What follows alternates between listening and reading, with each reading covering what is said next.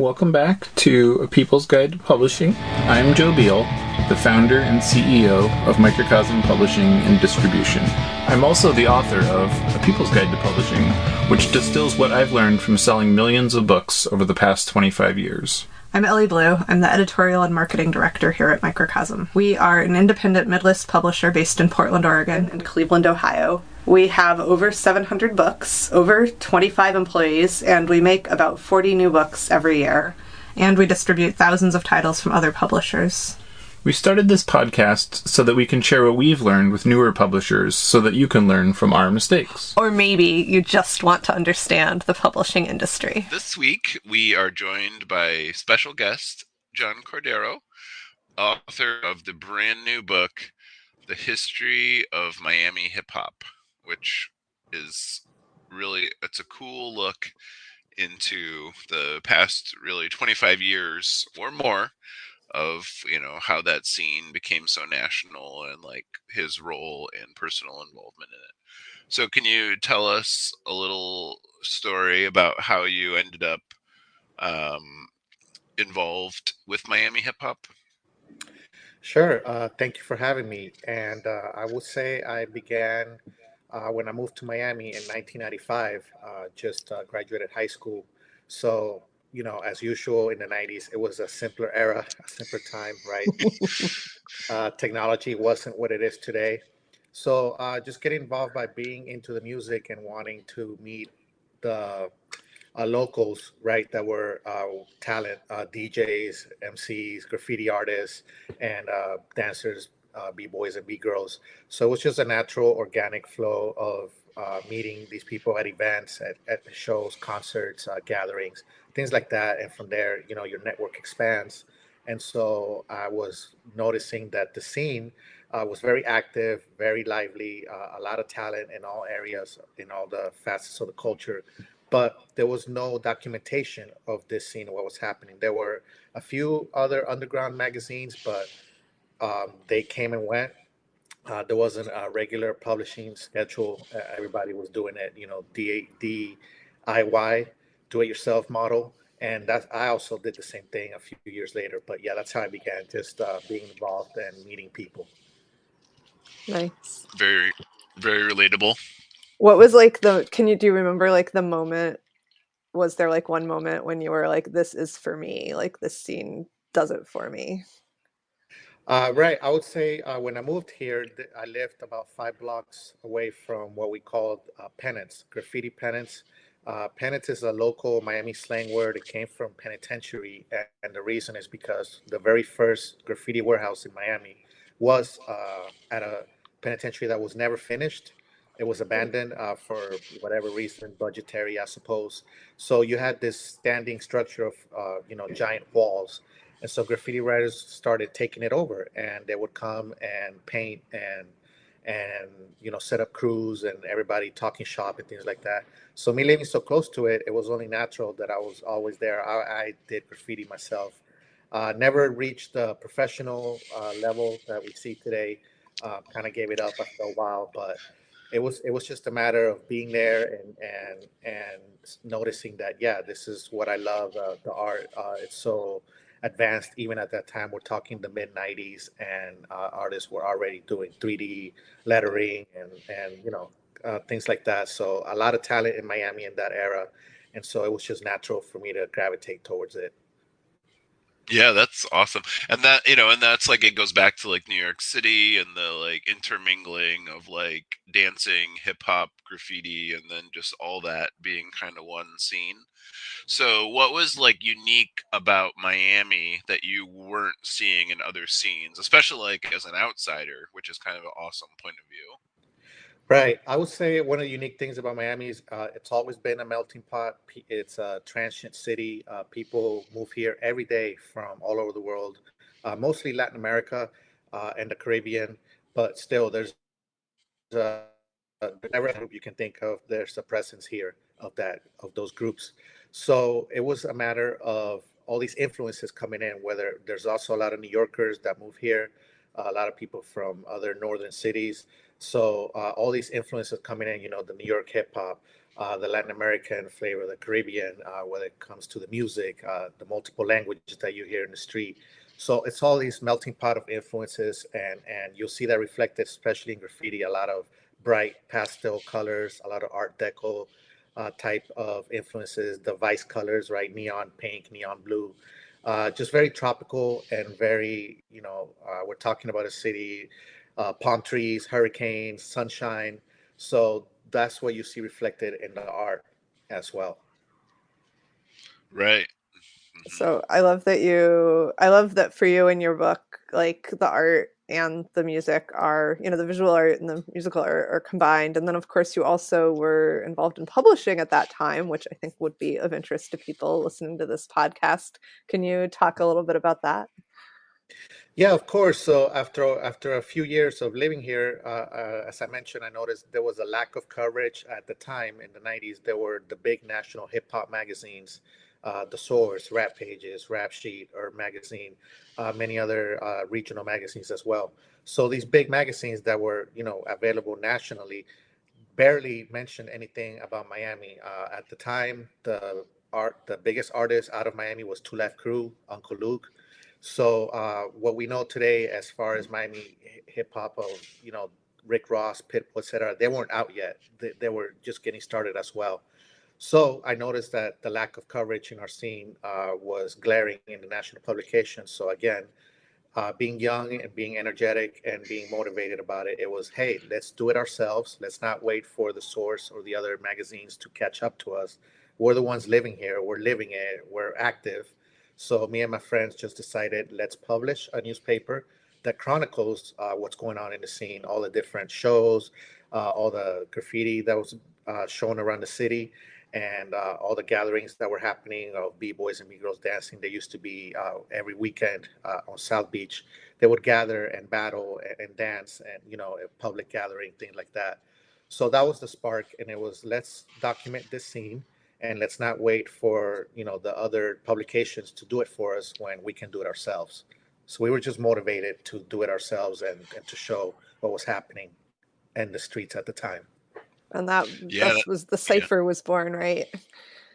Yes. Uh, so the Cypher uh, was born in 1998, and uh, the name came from you know a cipher is a, a, circle, 360 degrees. So we aim to cover all 360 degrees of hip hop culture in Miami.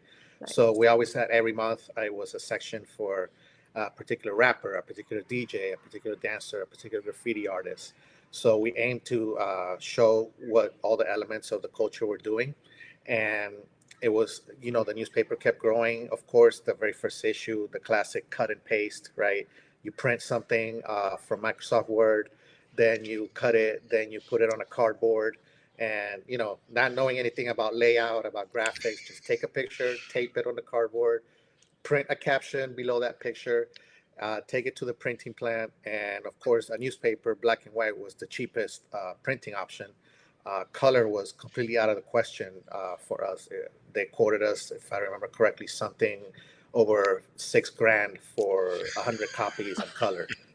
So we were like, we can't afford that. We don't. We didn't have any uh, advertisers. What we did was sell advertising spots, uh, local businesses, uh, t-shirt shops, barber shops, things like that. And then the money that we would generate is the money that we used to pay for the printing um, we were all young uh, in college 20 21 22 years old and so no investors no money uh, we, we were all working part-time jobs or still living at home so it's not like we could put our money in.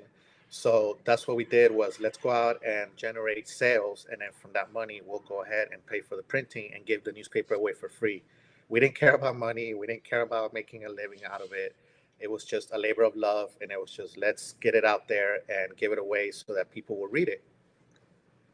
Right, and that you know that's like a great couple like like a triangulation even where like the designer that worked on your book she was like i really liked it because i listened to all the music in the book while i was working on the book and it really gave me a sense of like what it was about and like what the themes were and you know the uniqueness of it. And you know and this is similar to microcosm's story in that you know we did all those things and you know the world in its way is you know it's like there's a certain amount of resourcefulness of youth and you know doing things that are difficult or even impossible because it like you don't realize that so you're just like doing your thing you know? Or or you're just like so passionate about it that you just have to do it you know? So why did you want to um you know the Cypher closed some time ago so why did you want to write this book Right. So, um, unfortunately, Cypher ended uh, two years later. So, like around 2000, uh, this is when the internet was just starting to come into public consciousness. Uh, these were the days of GeoCities and, and those free web pages and AOL and, and dial up. Right. So, I noticed that the internet was coming in in a big way, and we wanted, you know, we wanted to be online. We wanted to have a website. We wanted all of that. This was blogs weren't called blogs then. The word blog didn't exist, but there were already some blogs, you know, up online that I would read hip hop uh, type. So um, basically, a lot of internal uh, discussions. Of course, again, us being young, not knowing how to get along with each other, not knowing how to run a business, etc. So the typical story of flaming out, burning out, and everybody going their separate ways. Uh, so so then a couple of years passed, well, more than a couple, more like 10, 15 years. And then one thing I started noticing is a lot of people that we knew from back then, uh, some of them were getting sick, some of them were dying. Uh, there was a, the rapper uh, Mike Ripa, who was a big uh, local rapper. He passed away. Mm. another promoter uh, that was very active in, in, promoting shows also passed away. So that made me stop and think like, hey, these guys that we grew up with, you know, they're gone now, but the history of Miami is that it's very transient, as I mentioned. So we pave over our history literally. Uh, I look outside my window now and I, I can count five or six construction cranes, uh, wow. condo buildings going up. So it's a city that doesn't really acknowledge its history. It paves it over, developers, uh, things like that. So that was the spark that said to me, we need to document what happened, what happened back then, because as the time goes forward, now, of course, nowadays, we're all online. Uh, you know, we're all on broadband. We're all on on our social media. So all these things that didn't exist back then now provide the opportunity to document and reach out to people that you know it's the typical you lose touch you don't talk to people for 10 15 years and you catch up on instagram or facebook or whatever oh hey how's it going how you been etc and so that kind of thing also uh, led to the spark of trying to do this book so it was basically a combination of history passing over, uh, the city moving so fast, and uh, people that we knew and were close to uh, passing away. And so you originally self-published a version of this book, right? What like yeah, how did that go and then how did that lead to this? tell us the story of the publication. Right. So around 2013, 2014 is when uh, I started noticing, right, that people were passing away in the city. The scene changed. Uh, you know, this was the days of the what we call the blog era in hip hop, where the free mixtapes were all online. All you did was click on a Mediafire link, and you got your brand new music.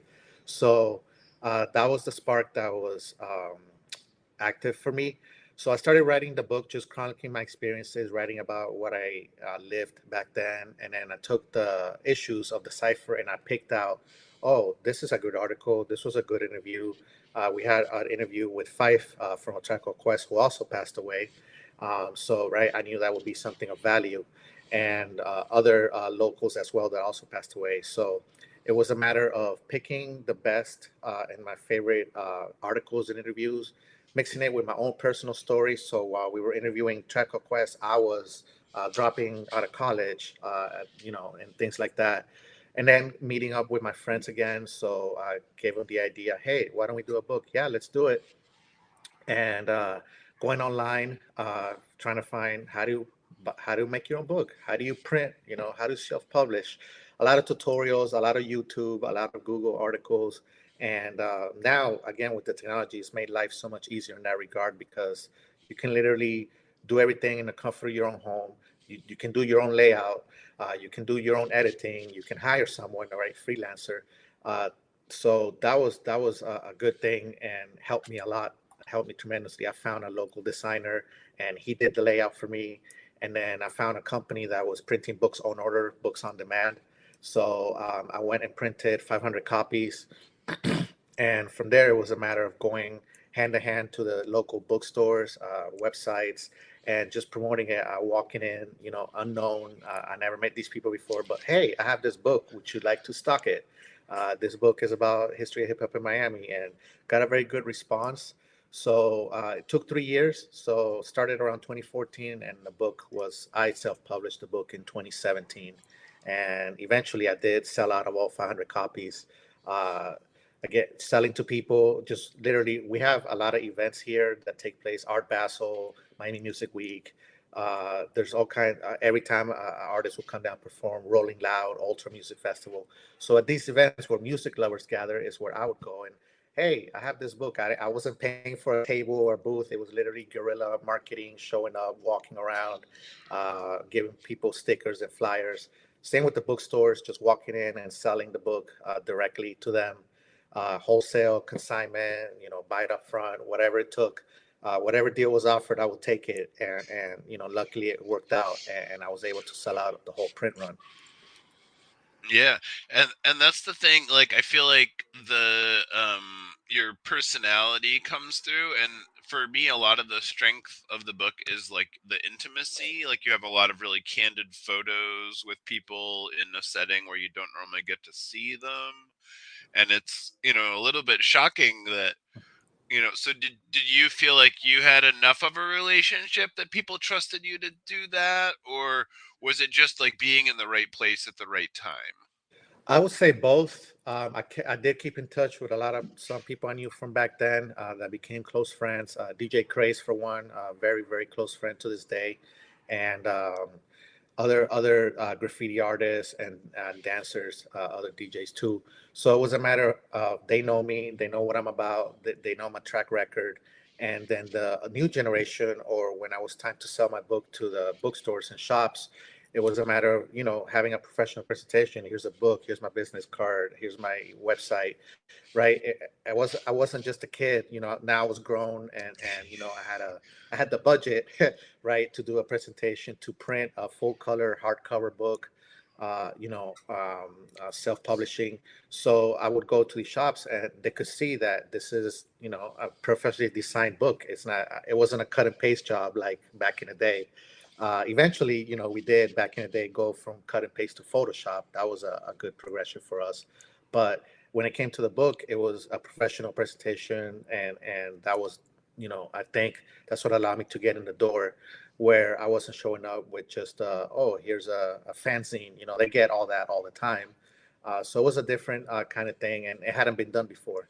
So that was also one big thing that I, I went into this market and not having any competition, which is a good thing if you're trying to sell something when you have a unique product that uh, doesn't exist in the marketplace, and that's what the uh, the original Cypher book was. Oh, I love that you, you know, even in a more as a as a more professional adult with more of a budget and more resources, you still brought that DIY spirit to like, you know, going door to door and hand selling your book. Yeah, um, yeah, yeah. what made you approach Microcosm about traditional publication? Right. So the next step after us self-publishing and after getting the great response that I got, it was okay. I definitely would like uh, to have a, a, wider distribution network, which I didn't and don't have. And so it was again uh, googling, going online, asking people, asking around in a different bookstores. Every hip hop related book, every music related book I would see uh, get the publisher, you know, get all the information, uh, contact them, you know, the blind submissions, the cold emails, uh, the queries, all of that. You know, I started doing that. I hadn't never done that before, so it was definitely a learning experience for me. And when I found Microcosm, it was I noticed that you had a series of books on uh, local scenes and music uh, regarding those local scenes. Uh, I remember seeing one about the rock scene in New Orleans or in Kansas City, the hardcore punk scene in New York, right? All these different locations, and it was like, oh, this is a niche type of uh, publisher that does local music scenes, so it's perfect. And so I submitted and I emailed, and uh, you know, got a great response. Started uh, negotiating, talking, and uh, here we are. So that also took some time, but that's you know that's the publishing world, and it was fine.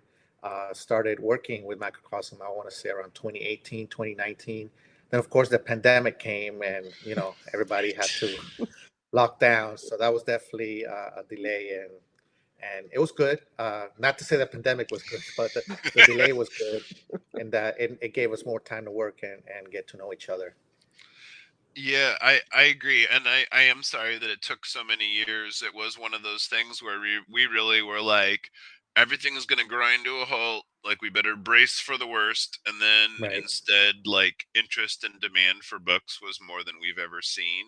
So we were just struggling to keep up and grow as fast as the world wanted us to grow. So there were, and then so many, not you, which is like unfortunate because but so many authors missed their deadlines that that really screwed us up more than anything when we were like how do we juggle all this. So then we, people like you who actually hit all of your deadlines and did it right and did a great job we were like uh we're still swimming in manuscripts and overwhelmed and so i apologize that you suffered under the everyone else's overwhelm you know but here we are. So how do you um so what like what would you like to accomplish with this book Right. So I'd say uh, with this book, it's a more a, a love letter, a testament to the city, a moment in time, and how what we see today when we talk about Miami uh, hip hop and culture, we're talking about multi-platinum international artists, stars like DJ Khaled, like Pitbull, like Rick Ross.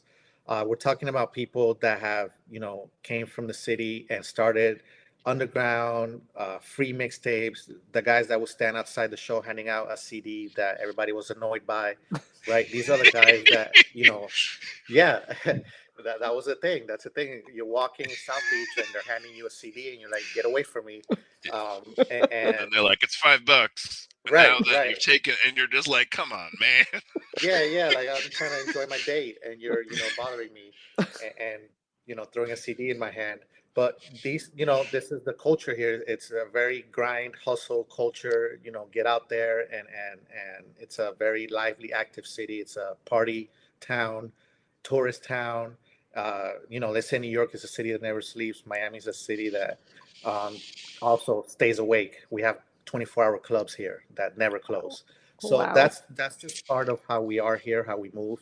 And so that's what the book is about, is showing that hustle, that grind culture of not only for ourselves, but also for the artists that um, they they were on, we had a big pirate radio scene back then, uh, illegal radio stations. Uh, DJ Khaled started on an illegal pirate radio station, and, and, and look at him now.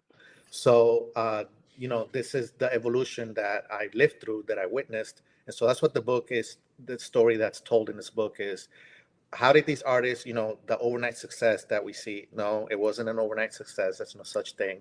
And so there's a lot of work that go behind it, that went behind uh, making these guys and girls who they are today. And that's what the book is. Is the story that I'm telling is how did these guys start, what they went through, and why they are who they are today.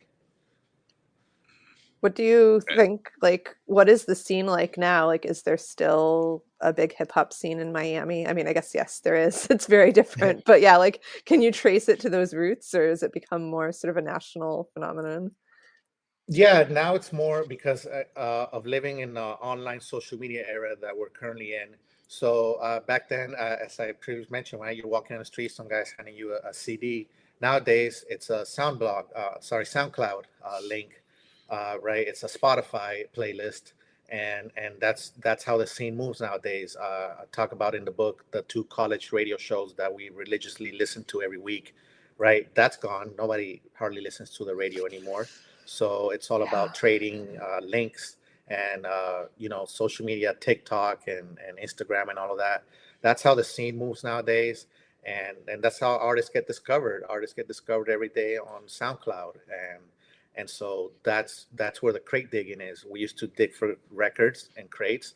Now we dig for links on, on SoundCloud, and it's the same principle. It's just a different medium. It's a different technology, but the same principle applies of discovery of, of trying to find the hot new sound, the hot new artist, the one that everyone's talking about or posting about.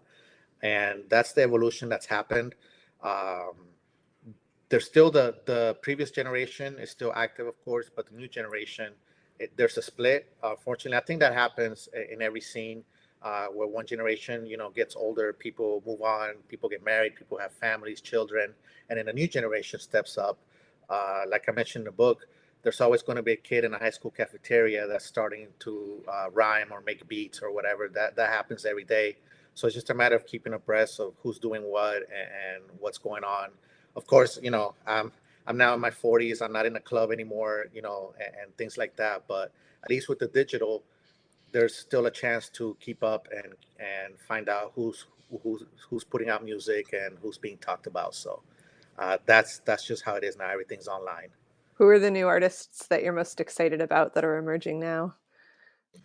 Right. So I'd say uh, the most uh, popular one of the new generation is Denzel Curry, who's also uh, nationally. He's done uh, songs with uh, you know a lot of the big artists, uh, even including Future and other types of very well-known artists. So he's the one that's bringing the Miami scene. Of course, the City Girls. they're also very well known. Um, there's that whole subgenre of female empowerment rap, is is what some would call it. Um, and then there's the underground local artists that you know are pushing and trying to make themselves known, uh, Iceberg and and uh, the Dunk Ryders and things like that. So uh, they still haven't made that progression to the national level that Denzel Curry and City Girls have, but you know I believe uh, they're next. And uh, same thing with the DJs. A new generation of DJs is coming up. Uh, Shinobi, Orchid and you know they're stepping up and and filling in those shoes. Uh, same with the graffiti. Now graffiti, it, the penance are gone, right? All these illegal warehouses are done. So now it's all centered around Wynwood, uh, where Art Basel takes place every year. Uh, you walk in Wynwood and you're going to see murals from international artists, Miami uh, graffiti artists as well. So uh, the crews are still around, but again, as everybody grows up and they either establish a business centered around the culture or you know they just work a regular nine to five and then they keep it as a hobby on the weekends and things like that so it's a it's a mix of new and old uh, young and old and everybody's just uh, still trying to do their thing in whatever capacity mm-hmm. and it's it's fascinating because you know not to whatever but i'm you know i'm middle aged like i learn about new music from NPR, it's like a little bit embarrassing, you know, because I really saw myself like you, you know, or when I was growing up, I knew about like all the coolest shit like as it was happening, and like you know, I like saw so many things, and I lost interest in them when they became national, and then now it's like you know, on some level, you know, I'm completely fascinated because the orders for your book have been in bookstores really all over the country. Like it's not even concentrated in Miami or mm-hmm. Florida, even. It's like really all over the place. And so, you know, I think it's like to some degree it is because your scene really went national. But that, you know, still because, you know, like the book is about Miami, it surprised me that, you know, like, but I guess it's like interesting for people that now know those acts to be like, oh, you know, I want to read about that in like suburban Illinois or whatever. But so do you do you feel differently connected to those artists now that they're kind of like a national property or do you feel like you have a different relationship now that you've grown up? Yeah, in a sense it's it's uh, one part of me is like of course hometown pride and uh, seeing a guy like DJ Khaled, who I was close to back then, not so close to now, right? but um, just knowing where he came from, that I used to listen to him on the radio every afternoon and used to go to his shows that he would promote. And, and so seeing his evolution now, it, it's amazing. Uh, same thing with Pitbull. Pitbull, I met him when he was completely unknown and he freestyled for me and a staffer in a newspaper in a parking lot at a supermarket so uh, you know, having that memory and then seeing who Pitbull became, you know, it's it's amazing. And so yeah, there's always that home connection. Uh, of course, now uh, when they're the caliber of somebody like a Pitbull or a Khaled, uh, you know, I don't speak to them anymore. Um, but uh, just having that connection there, and then of course with the new generation, um, just being online and seeing also their evolution. It's a great thing to see and and it's something that you know makes us proud because uh, again for a long time especially back in the 90s miami was dismissed. It was an afterthought. It was uh, oh all they do down there is bass and booty shaking and there's no skills there's no talent. Everybody's just you know uh, rhyming over planet rock and and trying to be Two-Live crew. That was the image and that's why miami wasn't acknowledged uh, back then and that was the one of the also reasons that we did the newspaper and the book was to show that Okay, yeah, Two Live Crew, great. We all loved them, but there was more to Miami than them, so much more. And so that's what we wanted to chronicle. And that's what I want to uh, the people that read the book uh, to know about um, that uh, it wasn't just uh, Uncle Luke, it wasn't just uh, the Poison Clan and the other bass artists. There was so much other things happening, so much other talent uh, that was born and raised here. And so that's the re- that's one of the main reasons also for the book. Well, my favorite thing about the book is your voice. It comes through so clearly. It's like talking to you and it's so engaging and compelling. Like I am not a music person, but I like really was rapt reading it, like just because it felt like someone was telling me about the most exciting thing that had happened, and it was ex- actually an exciting thing. Um, and yeah, I wonder, do you have any other writing projects going, or plans for the future to write more books or publish yes, an underground uh, zine? yeah, uh, currently I am working with DJ Craze on his uh, autobiography. Oh, so, oh, nice. you know, as told to, uh, we're working on that, and you know, he's someone that while not uh, on the level of uh, DJ Khaled or Pitbull, he's someone that has also made history. Uh, someone that I've known since we were 18 years old. We're the same age, and so um, he's someone that made history as a first three-time DMC DJ World Champion. And again, this happened 98, 99, 2000 when people weren't thinking of Miami as a hotbed uh, for DJing. And then we have this uh, world champion that continues today to play all over the world and continues to uh, make music. He has his record label now. So that's what I'm working on. I'm working on his life story. And uh, we're also developing a limited series based on that book working with the script writer to uh, get that uh, done where nice. we want to pitch it to the streamer the streaming networks. Nice. and uh, you know hopefully uh, that will be on, on air on the screen one day the dj craze uh, life story. We're calling it champion sound.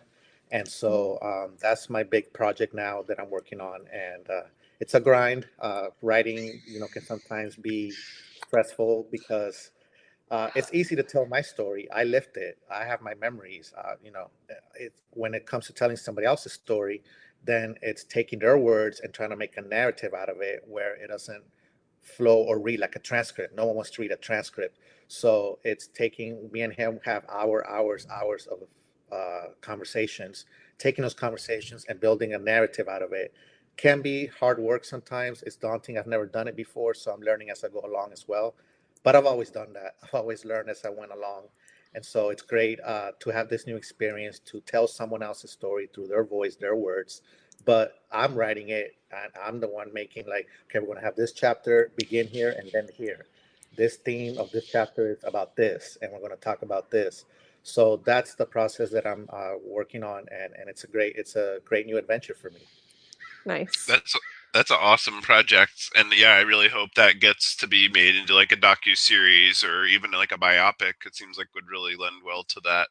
Um, so yeah, I, you know, I mean, I grew up in Cleveland, and I never really thought about, you know, I mean, I knew Two Live Crew when I was, you know, twelve or thirteen or whatever, whenever that was, um, you know, early '90s, late '80s, and um, and so you know, I mean, and and I never really thought about like how that must have really cast a pall over Miami because it's like, you know, I mean, it was something I enjoyed when I was a kid, but it's not exactly the most serious artist or like, you know, you're not like, wow, you know, I mean, it definitely gives you the I could do that vibes, but it doesn't really give you the like, wow, what a, you know, innovative artist. So, you know, and so I, yeah, I never really thought about that, you know, but like Cleveland, it's like we really had to overcome our expectations based on the reputation of the city and like how people saw it through that you know and and I think that was something that like I didn't it didn't even really occur to me until just now that I was like right that's what's going on there. So it's like all these artists had that much more ground to cover as did you just to like show this scene with respectability you know which like i feel like you did a great job of. Yeah. but so what kind of advice would you give to publishers you know both as a publisher and now somebody working on the other side of it you know to like really like preserve and captivate culture like this? Right. I'd say uh, a couple of pieces of advice. Uh, first is to build and keep your relationships uh, you know, reach out to people, keep in touch with people uh, active in the scene. Uh, when it comes to publishing, you know, uh, have a network, build a network around graphic designers, editors, other writers, right? Anyone that's into books, into reading or making books, you definitely want to keep in touch with those people and uh, use your resources. Again, uh, technology now allows us to it, print our books from our own home. Um, those resources are available. They're free. There's all kinds of YouTube tutorials. There's all kinds of articles. Uh, um, you know, and, and, building and maintaining uh, the network is very important when you want uh, to create and to publish something and to know someone. Uh, that, again, this is part of Miami culture. I got a guy, you know, we say that all the time. I got a guy that can do this. Oh no, talk to my guy. He can, you know. so that's that's the main thing uh, that I that uh, I would advise is always have a guy or a girl, um, you know, that you can reach out to. Uh, I need a graphic designer. I need someone that can edit. I, can, I need someone uh, that has storage space. Uh, I need someone that you know can help me lift these boxes. You know, whatever it is. Uh, keep a network and, and keep active. You know, people uh, come and go a lot of times, but I think it's up to you to keep in touch and and net, never let those people stray too far from the nest. Uh, your nest being your publishing uh, company, your publishing vision, and uh, that's the one piece of advice I would give. Uh, the other one uh, would be when it comes to money, money is always an issue, and and you know whatever little money you have, set aside something. there's always going to be some unexpected costs. to this day, people still ask, "Oh, can I get a book?" And then I, I think about it, maybe doing a limited print run, but that costs a lot of money. So now, of course, I point them to Microcosm. Here, buy this one, right? It, it's it's based on the original book, and you're gonna get some new updated information. And of course, uh, with the Microcosm book, now you can find it in a wider distribution, uh, as opposed to just local Miami stores and and and online. So. Um, money and, and, keeping resources, keeping your network active is uh, what I would advise to anyone that wants to get into publishing. That's some of the yeah. best advice we've had on this podcast. Thank you. and, and it's interesting because it's like I think of us like an archive, you know, like I think of what we do as like preserving these stories because like you know we've been around 27 years so like we keep you know the information available and you know and so i think of it in terms of that where and then yeah the the i got a guy side to it too is like part of that because you know that's like part of how you keep the wheels moving, you know? Right. It's true. well, um, is there anything else we want to talk about before? I think that's great. You got any wisdom you want to part everybody on? Um, uh, sure, I would say um, we used to have a motto in our in our newspaper publishing days. Our motto was "It's all about the polys," which is politics. Uh, so that goes back to what I mentioned: uh, relationships in the in the music uh, business and the publishing business, any creative uh, space. It's about politics and relationships. It's always about who do you know, who can you get to know. Uh, your friend knows someone. Introduce me to this person. you know, put me in a room with this one. let me give this one a card. Let me get their card. So it, it's about making that spider web of connections and making uh, those uh, relationships uh, flourish and provide value. Like my value that I want to provide is I can write your story. I can write something for you, and you know, making it so that they also get a benefit out of it. Where not, you're not just, hey, put me on. Hey, you know, make me give me give me something to do. Uh, you want to come to the table with an offer, uh, something of value that people will appreciate. So um, yeah, keep those relationships open, uh, build relationships, maintain them, and you'll see the fruits of that labor uh, in the future if you keep at it. Right. Yeah, that's real. I'm glad we're in the same spider web now. yes. yeah, yeah. and it keeps growing. Correct. Thanks for joining us once again. Please send your questions to podcast at microcosmpublishing.com so we can answer them on future episodes. And please give us five stars on iTunes and everywhere else that podcasts are reviewed. You can find us on the internet at microcosm.pub, on Twitter at microcosm, on Facebook at microcosm publishing, on Instagram at microcosm underscore pub, and here in Portland, Oregon on North Williams Avenue. Thank you so much. Have a wonderful week.